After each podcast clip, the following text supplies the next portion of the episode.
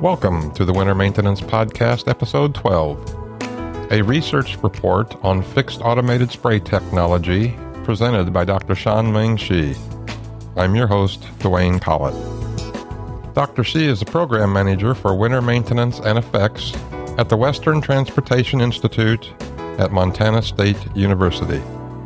At the T R B annual meeting in January of two thousand seven, Doctor Shi presented a research report entitled Fixed Automated Spray Technology for Winter Maintenance, the State of the Practice in North America.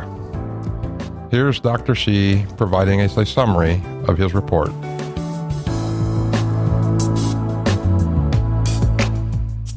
Doctor Shi, thanks for joining us today. Sure. Glad to be here. I understand you're a new member of the T R B Winter Maintenance Committee. I'm just curious, what got you interested in working in the winter maintenance field? Well, that's a long story, but um, anyway, we are working on uh, a number of issues related to winter maintenance, um, mostly best practices such as um, you know, anti-icing and uh, pre-wetting, and also we have a lab to investigate the de-icing impact on meadows, pavements, and water quality. At T R B, you presented a paper on fixed automated spray technology, State of the Practice in North America. Can you provide us a summary of that research? Sure. This topic was part of, of the N C H R P project twenty oh seven Task two hundred with the duration from November two thousand five to September two thousand six. From the same project, we will have two more talks on this same uh, Winter Maintenance Podcast. I myself will talk about vehicle-based winter maintenance technology, and my colleague, Chris John, will talk about the use of A V L for winter maintenance. As many of you know, in recent years, anti-icing has been gradually accepted as a proactive approach to winter road safety and mobility. Compared with traditional reactive practices such as de-icing and sanding, anti-icing has been reported to re- improve the level of service and to decrease the amount of chemicals and materials required. This leads to improved safety and mobility while minimizing corrosion and potential environmental impacts posed by winter maintenance activities. Fixed automated spray technology, also known as FAST, has been designed for anti-icing and sensitive structures and critical segments of the roadway network, such as bridge decks, shaded areas, locations far from maintenance shed, or locations with heavy traffic. They have been designed to provide quick and effective service delivery to such high-risk locations prone to icy conditions, while reducing the amount of labor and materials required through timely prevent ice formation and bonding or snowpacking. In the N C H R P project, we synthesized available literature and documented the state of practice of FAST systems for winter maintenance operations. The data were gathered through literature review, agency surveys, and phone interviews when necessary. The surveys included a preliminary survey a lot of you probably saw on the Snow Ice listserv to identify individuals with user experience and uh, expertise, and then a technology questionnaire and a follow-up questionnaire. Nine respondents to our technology questionnaire on FAST and provided data related to the deployment extent of the agency, issues at different stages of FAST deployment, and commented on future advancements as well. First, I will briefly talk about technology summary for FAST.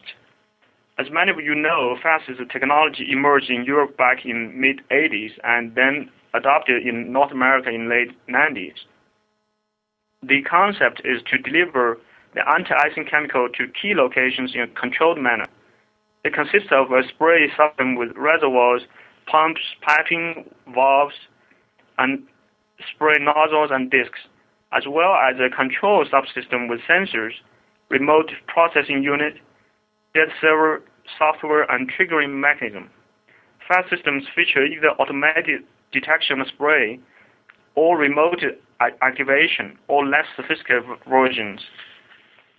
Now, secondly, at the planning stage of FAST, there are a few things to be considered. Location select- selection is certainly critical for the success of FAST. Such systems should be implemented at crash-prone areas, isolated structures, remote areas, or bridges, or water, so that the best return on investment can be achieved. You also should consider the option of using a vendor versus in-house development. Most D O Ts use a vendor. Uh, there was a case study in New York City D O T. They used uh, their own in-house system, and it turns out to be uh, work efficiently. In terms of system design considerations, FAST should not be considered an off-the-shelf system, but a customized design. For instance, the brain logic should take into account the specific site conditions.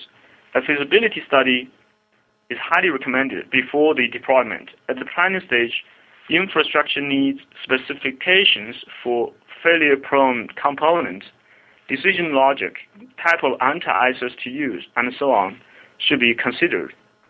Thirdly, operations and maintenance are important to the success of FAST system.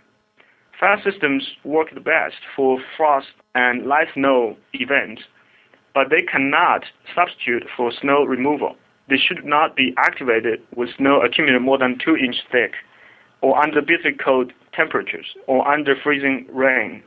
In terms of maintenance, before, during, and after the winter season, there are a number of procedures outlined in our report based on user experience that should be taken care of. And also, training and vendors are important to optimize the operational parameters. Operators should know when to activate the system, how to adjust parameters, and how to monitor the performance and maintain the system. Managers should know what the system can do and how to evaluate its effectiveness. The cost of FAST system installations ranged widely from, in one case, twenty-two thousand dollars to another case, four million dollars. Depending on the coverage area, site location, accessibility of existing utilities, system sophistication, and market factors. Overall, the cost was much less on operations and maintenance than installation, of course. Fourthly, in terms of evaluation of FAST systems, we got a mixed picture. The European experience was much rosier, and FAST was considered a proven technology with positive results. A case study in Germany indicated that FAST deployment led to a fifty-eight percent accident reduction and less congestion, and such studies led to a similar benefit to cost ratio of one point nine. A Switzerland case study also indicated that FAST led to less accidents and avoided mobile operations. On the other hand, in North America, FAST was considered an evolving technology with mixed system performance and user experience, but also with great potential. Usually, the problems experienced were associated with components and communications, particularly with the automated activation feature. However, when the systems worked properly, it led to quick response and timely preven- prevention for frost, blackouts, and light snow conditions, accident reduction, cost savings, and environmental benefits. Case studies included those in Utah, Ontario, in, in Canada, Kentucky, Maryland, Minnesota, and New York City. Finally, looking to the future, technical issues remain to be resolved, and no respondent indicated that agency was moving forward with widespread implementation. Some consider FAST a useful tool for improving winter road conditions and beneficial if implemented at the proper sites. In terms of future advancements, the users mentioned the following: reduced cost, simplified installation, reduced maintenance needs, improved system reliability, complete automation, and better detection of road conditions, user-friendly interfaces, as well as better integration with road weather information systems, O W L S, weather forecasts, or other tools. Now, finally, let's move on to conclusions. There was a mixture picture with European and North American experiences. When the systems worked, they led to cost savings due to reduced mobile operations, reduced crash frequency and delay, less materials required, and often led to favorable benefit to cost ratios in right locations. However, there were experiences, especially in North America, related to problems in activation frequency, system maintenance, and training. In terms of installation challenges, often they are site-specific. F A S T system should not be considered an off-the-shelf solution and needs customized design instead.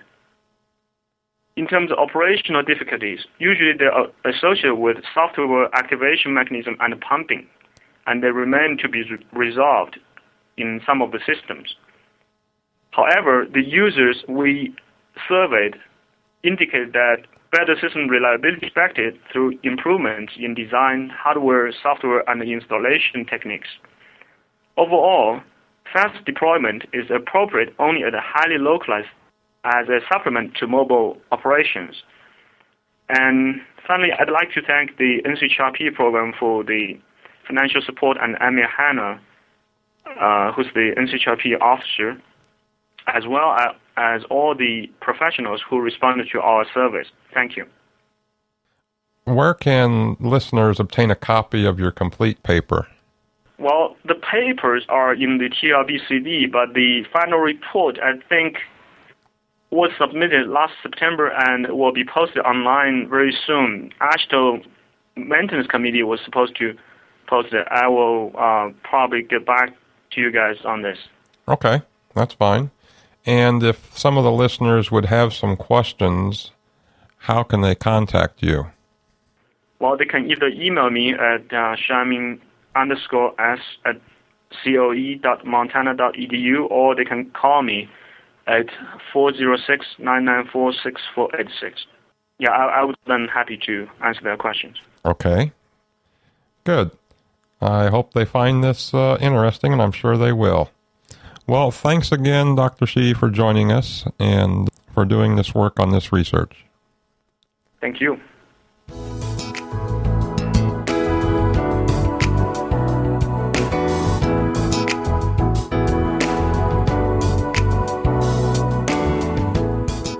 Our thanks to Doctor Shi for taking the time to speak with us. In following episodes, we'll be bringing you more summaries of winter maintenance research reports that were presented at T R B. Send me your comments and suggestions. I'd love to hear from you. Send me an email using the Contact Me button on the website, or use our comment line at two oh six, three oh nine, oh eight four five and leave a voice message. This podcast is licensed under a Creative Commons two point five license. Thanks for listening, and so long for now.